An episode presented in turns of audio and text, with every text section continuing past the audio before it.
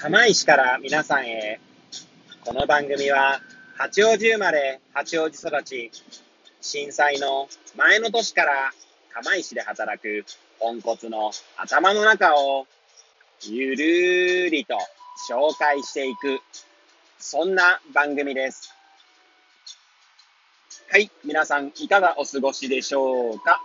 変な髪型をしたポンコツ薬剤師こと町田和俊でございます。はい。というわけでですね、今日も気軽にゆるりとおしゃべりしていきたいと思います。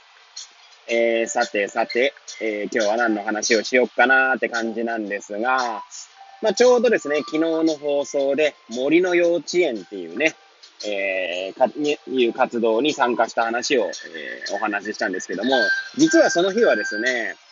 えー、その森の幼稚園の会場でもあった、ネバマシーサイドという場所でですね、ピザ作り体験がですね、あったんですね。で、それにはですね、えー、私の妻と、えー、息子も、えー、参加して、まあ、家族4人で、あ、ちなみに森の幼稚園っていうのは私と娘だけで参加したんですけども、えピザ作り体験の方はですね、家族4人で参加してきましたので、まあ、そのことをですね、まあ、感想などを含めてですね、お話ししていきたいと思います。まあ、もしね、ご興味おありであれば、最後まで聞いていただけると嬉しいです。はい。でですね、まあ、ネバマシーサイドにはですね、まあ、昨日の、えー、放送でもお話ししたかと思うんですけれども、ね、オートキャンプ場みたいなのがね、えー、その施設の中に、まあ、へあの、あるわけです。はい。で、オートキャンプ場、まあ、詳しくはですね、ネバマシーサイドって、えー、検索すると、まあ、外、あの、立派な、立派なって言い方もいいんだな、あの、綺麗なというか あの、まあ、ホームページがありますので、まあ、そちらをご覧になっていただけると嬉しいですね。はい。一釜石市民として嬉しいですね。はい。で、まあ、オートキャンプ場がありまして、キャンプ場のですね、まあ、真ん中っていうんですかね、その炊事場の近くにピザ窯があるんですね。はい。多分薪かなんかでやってるんだと思うんですけど、まあそのピザ窯を使ってですね、ピザ作り、親子でピザ作り体験ってことで、まあ生地とかですね、えー、あとはトマトソース、えー、チーズ2種類ですね。モッツァレラと多分チェダーチーズかなんかだったと思うんですけれども、チェダーチーズかなちょっとわかんないですけど、チーズ、一般的なその、ピザトーストとかにも使いそうなピザですね。あの、細切れになってて、細切れっていう言い方も変だな。はい。まあ、ちょっとなかなか、ラジオで口で説明するのは難しいんですけども、はい。まあ、チーズが2種類ですね。で、好き、あ、あとバジルもありましたかね。はい。で、好きなトッピングをま持参してもいいですよっていうことでですね。で、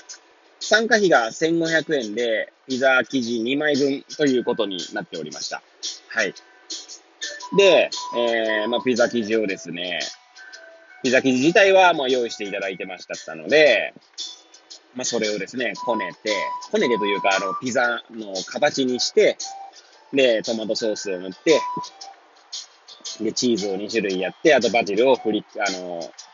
適当にあしらうと。で、まあ、それをですね、まあ、うち、娘が2歳なんですけど、まあ、初めて料理体験らしいことをした感じですね。で、最近ですね、うちの子がですね、何でも、あの、なんだろう、私がやる、私がやる、みたいな感じでですね、あの、まあ、言葉もね、喋れるようになってきましたので、まあ、何事もですね、なんでしょうね、何事もっていうのは、例えば何か、えー、器を運ぶときもですね、自分でやるって言ってですね、やったりとかするので、まあ、ピザ体験もですね、きっとなんかこう、なんだろう、子供として、娘としてもですね、なんかこう満足したんじゃないかななんて思っております。はい。で、まあ、生地をね、こう広げて、まあ、トマトソース塗って、チーズをあしらって、バジルあしらってだけなんですけど、まあ、ピザ窯でね、焼いたピザがね、本当に美味しくてですね、こんなにうまいものかと。まあ、出来たてっていうのもあったと思いますけどね。はい。でも前、別にピザ窯で食べたことないわけじゃないんですけど、まあ、おそらく森の幼稚園で、があった後だったりとか、そのまあ、なんていうんですかね、開放感というのでも言いましょうかね、自然の中でのね。まあそういったのも相まって、とても美味しく感じましたね。はい。あとはですね、まあその、ピザ窯、あピザ作り体験に参加した他の、まあ、家族ですね、の方との、まあ、交流ってほどの交流じゃないですけど、まあ、普通にいると、まあ、喋ったりするわけですよ。まあ、一人ですね、私の、まあ、なんだ、友人、友人である、まあ、薬剤師のご家族さんがいらっしゃってたんで、その方とですね、まあ、その奥さんなんですけど、まあ、奥さんと喋ってて、まあ、その奥さんつながりでですね、あの、ちょうど、そのネバマシーサイドで料理教室をしている方と、まあ、お知り合いになれまして、で、まあ、その方がですね、たくさんまた唐揚げとかですね、いろいろこう、いろいろというか、唐揚げとか、あとは、えー、クラムチャウダー、あとは、芋、こう、多分あれバジルかなんかでこう、炒めたやつだと思うんですけど、じゃがいもですね。そんなのをですね、こう、たくさん持ってきてて、どうぞどうぞ、みたいな感じで、で、いただいたんですけども、まあそういった形でですね、なんかこう、なんていうんですかね、釜石市民との交流、交流の場になっててですね、で、うちの奥さんもですね、まあなんていうんですか、あんまりこう、出身は大船渡って釜石の南、あ南ですね、にある、まあ町出身なものですから、仕事以外でですね、あんまりこう、まあ、近所付き合いとか仕事以外ではですね、そんなにこう付き合いが広い方ではないので、うちの奥さん的にもですね、なんかママ友ができたような感じになったんじゃないかな、なんて思いますね。はい。なんでやっぱりこう、まああの、やっぱりこうっていうか、まあ、先日私あの、薬剤師オンエアっていう、イベントが、イベントっていうのかなまあそういった団体がありまして、その場でですね、まあ、私、まあ講師っていうか演者の一人としてですね、お話しする機会があったんです。まあそれはちょっとシリーズもになってるんで、またこう、あの、11月17日にも、またお話しするんですけど、10月のですね、テーマがね、ソーシャルだったんですよ、ソーシャル。まあ、ソーシャルってなんだって話なんですけど、私もソーシャルを説明できないんですけれども、そんな私がですね、まあ、もしソーシャルというところを語るんであれば、なんて言うんでしょうね。その薬剤師としてっていうよりも、一地域住民として、まあいろいろこう、その地域でですね、で、まあ楽しく暮らしていくっていうことが、まあ、その、地域とのつながりとかにつなが、に、まあ、つながりにつながるっていう言い方も変なんですけど、まあ、地域とのつながりに結果的結果的になるんじゃないかなっていう思いがありましたので、まあ、まさにですね、今回初めてピザ作り体験も、親子でピザ作り体験も初めて参加したんですけども、参加してよかったななんて思いますね。で、まあ、私がちなみにこのソーシャルみたいなことを、ソーシャルを語ったことはないんですが、語ったっていうか、まあそういった地域づくりとか、街づくりとかの話をするときに、いつも言うのは、まあ、場所っていう話をするんですね。場所づくりとか、まあそんなことを言うんですけど、で、先日もですね、ソーシャルの話したときにですね、短い時間ながら、その場所づくりのことをちょっと言ってみたんですよね。あんまり、まあ、短い時間だったらはっきり説明不足で終わってたんですけど、で、その場所づくりの中には自分たちで場所を作るのもいいんですけど、もうすでにね、場所っていっぱいあるはずなんですよ。場所って言うとちょっと大げさかもしれないですけど、皆さんがいる地域ですね、絶対に何かしらの活動をしてる人が絶対にいるわけで、まあ、そこに参加するっていうこともですね、